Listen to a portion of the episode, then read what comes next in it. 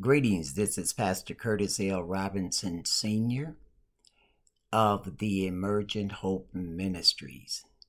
And I'm so glad that you have tuned into the Lotus Flower Podcast, a radio ministry of Emergent Hope Ministries.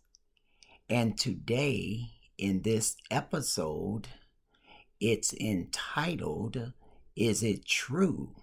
That all have sinned and fall short of the glory of God. And one of the realities of human life is that we must all deal with is our sin condition. What may seem obvious to you if you have come to faith in Christ may not be so clear to those outside the faith. Some may even wonder if it's true that all have sinned and fall short of the glory of God. Well, if you're listening to this podcast and you're not sure of the answer, it is yes.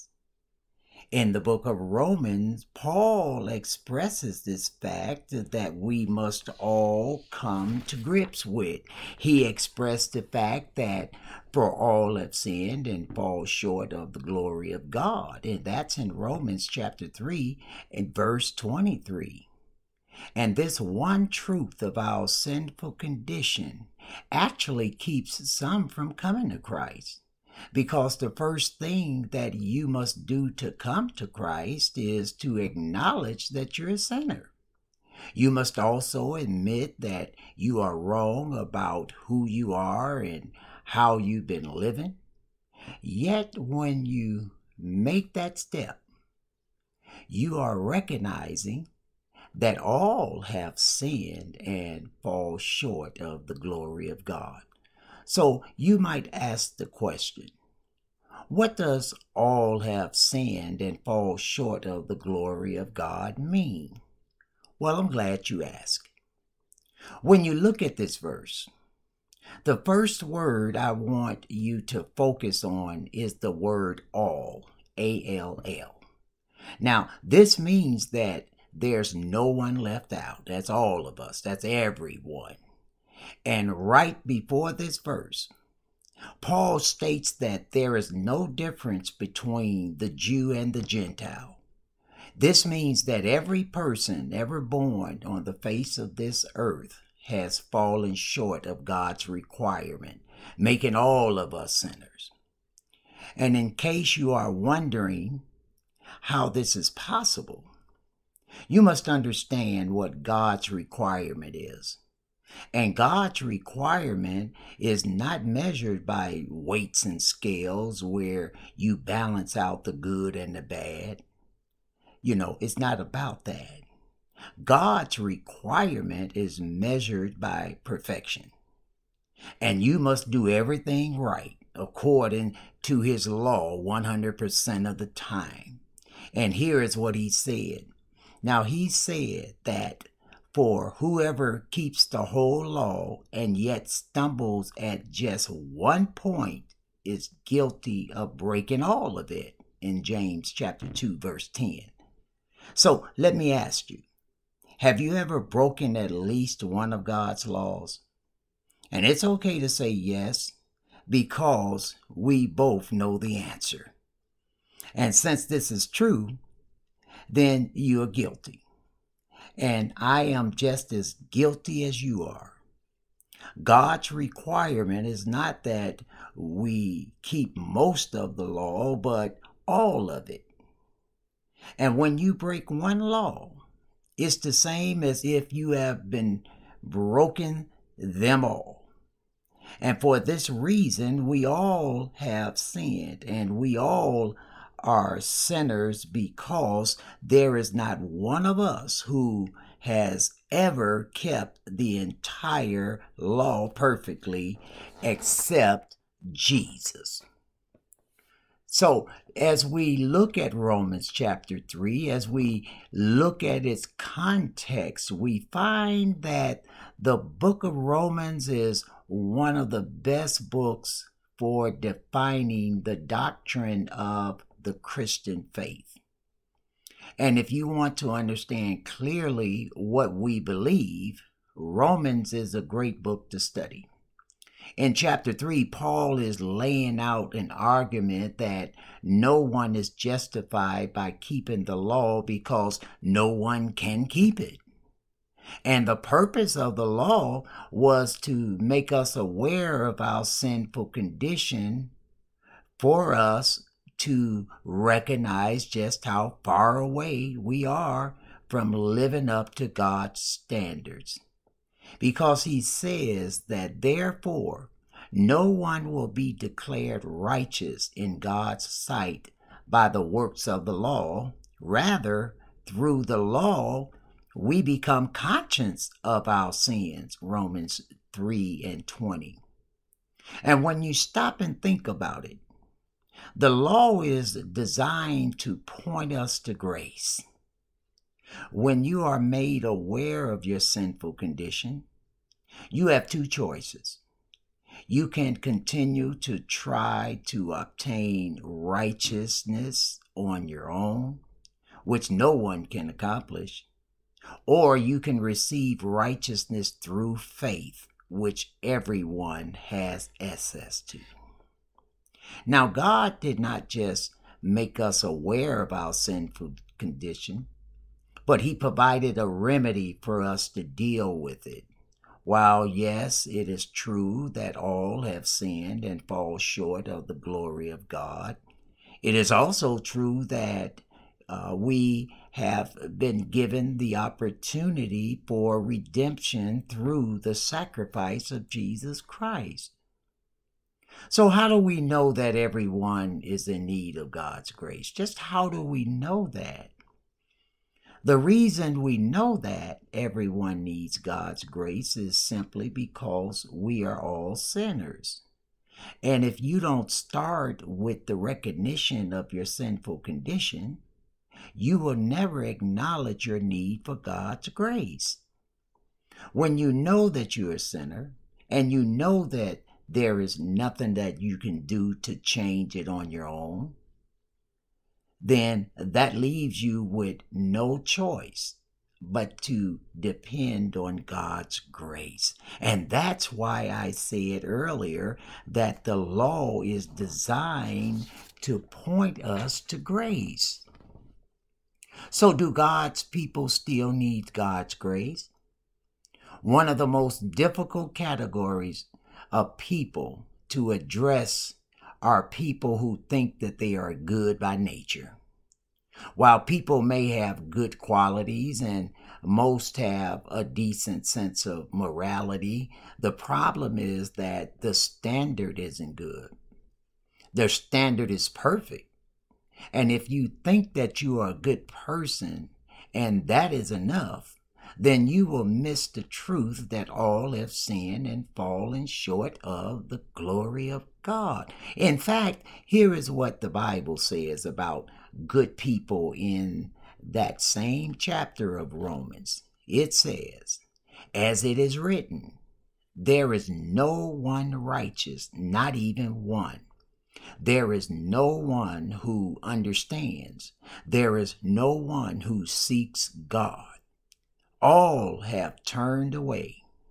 They have together become worthless. There is no one who does good, not even one. And that's Romans chapter 3, verse 10 through 12. No one.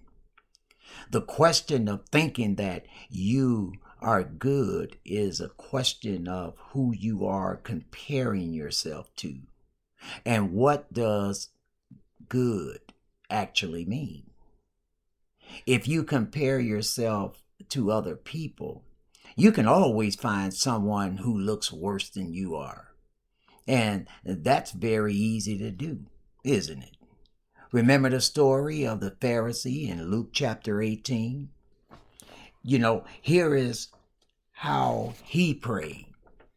He prayed to some who were confident of their own righteousness and looked down on everyone else, Jesus told this Pharisee, two men went up to the temple to pray, one a Pharisee and the other a tax collector.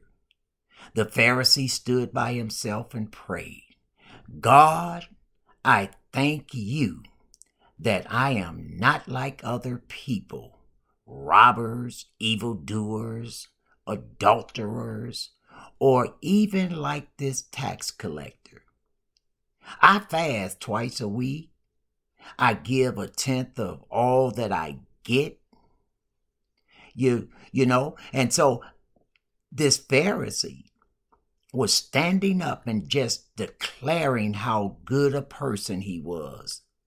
And he did it by comparing himself to someone else. And in this case, a tax collector at, at that. However, if you read the next few verses, you will discover that although this Pharisee thought that he was good, he did not go home justified. He missed his own sinful condition because he measured himself up against a tax collector and not up against the holy God.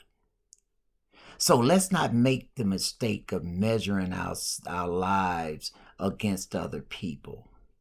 We must always measure ourselves against God's standards of holiness and perfection. And when that is the standard, you will quickly see how woefully short that we fall. So I ask, is God's grace enough for every sinner? There is a good side to the situation, and that good side is the grace of God. While it is true that all have sinned and fall short of the glory of God, we need to be thankful that it is not the end of the story. Simply look at the next verse, and it says, And all are justified freely by his grace through the redemption that came by Christ Jesus. Romans 3:24. There are two words that appear in both verse 23 and 24 here. That word is all, as I stated in the beginning. Yes, it is true that we have all sinned, but it is also true that we all are justified freely by His grace. Amen. And as far as I know, all means all. And that has not changed.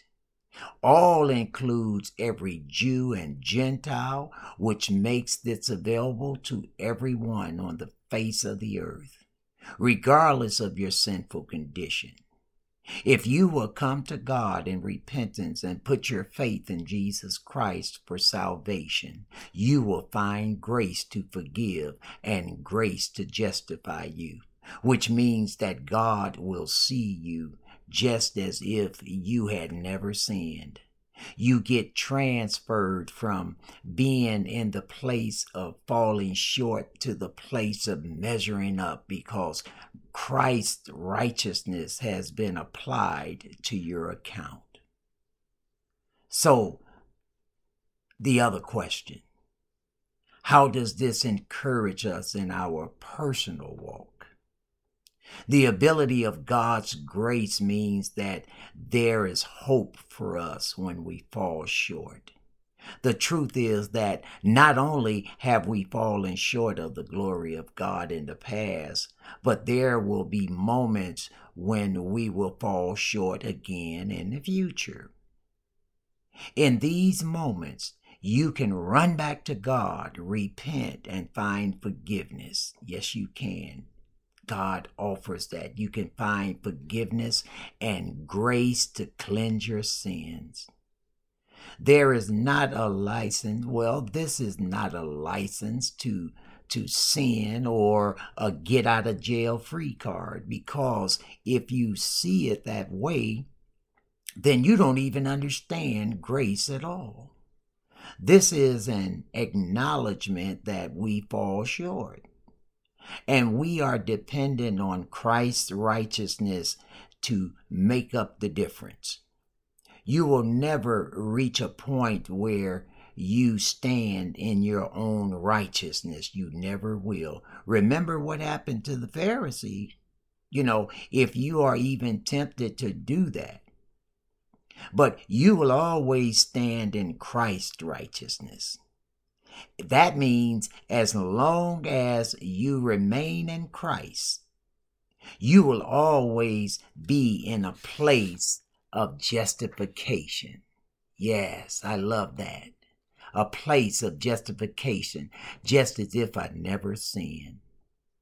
If Christians are saved, do they still have a sinful nature?